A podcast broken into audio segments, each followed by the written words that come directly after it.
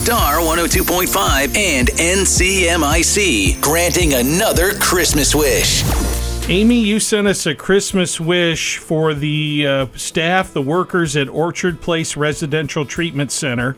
Why did you want them to get a Christmas wish? Um, the staff at Orchard Place is an amazing group of individuals. These, a lot of them are pretty young in their professional career, and um, there's a lot of community support for Orchard Place for all of these kids and all of the things that they do for the kids with mental health issues or struggling. I feel like there's not enough support for the staff that puts up with these kids um, that help them day in and day out. And they are the front lines. I have to know that my child is dropped off with these kids and they are with them 24 7 and um, are there to help them throughout the entire day. they they help them when they're struggling. They help them celebrate their achievements, and um, I feel like the staff are they they need a little recognition for all the hard work they do each day. So you know all of this from personal experience. I do. I had a child um, who has um, fortunately just been released right before Christmas. Well, that's Oh, wonderful. That's good news. Good. To, glad to hear that for you.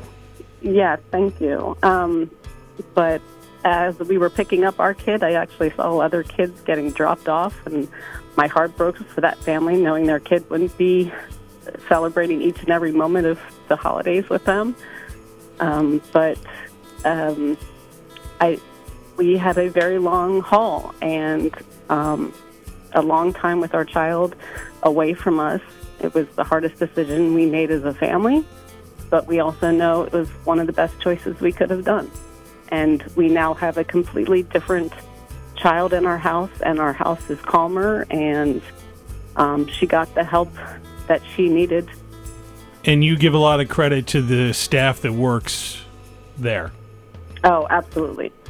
To the um, therapists that work each there, the um, medical advisors, the teachers through the Des Moines public school system that helps them continue their education, and to mainly the residents, the staff that work in the residence halls, the ones that literally are there every step of the way from morning, noon, and night.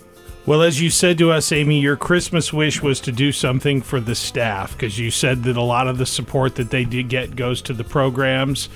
So we have uh, talked to our sponsor, NCMIC. They know the importance of good health care for mind and body, and they want to help you show your appreciation for that inpatient staff at Orchard Place and what they have done for your child and so, so many others as well. And so they want to give each of the 125 inpatient employees at Orchard Place a gift card to the district of Prairie Trail so they can go pick out a good treat for themselves. That's that's fantastic.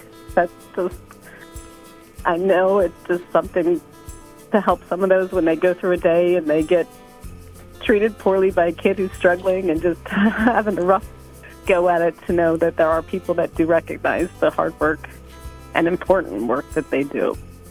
So thank you. Well, you are so welcome. Thank you for sending us this Christmas wish. Uh, we are glad to help recognize them as well and agree with you that they deserve it. And we're certainly glad for you and your family that your daughter's home. Hey, thank you. Amy, I just wanted to add really quick on a personal level. Um, Orchard Place wasn't an option for me, but I spent play a time in a facility like this when I was a little girl. I was about ten, and um, it it helped a lot. And I just wanted to reassure you that you made the right choice, which I know you know. And I just want your child to know how proud I am of them. Oh, well, thank you. They're they're really going to appreciate that. Star 102.5's Christmas Wish, presented by NCMIC. We take care of our own. Find out how at ncmic.com slash about.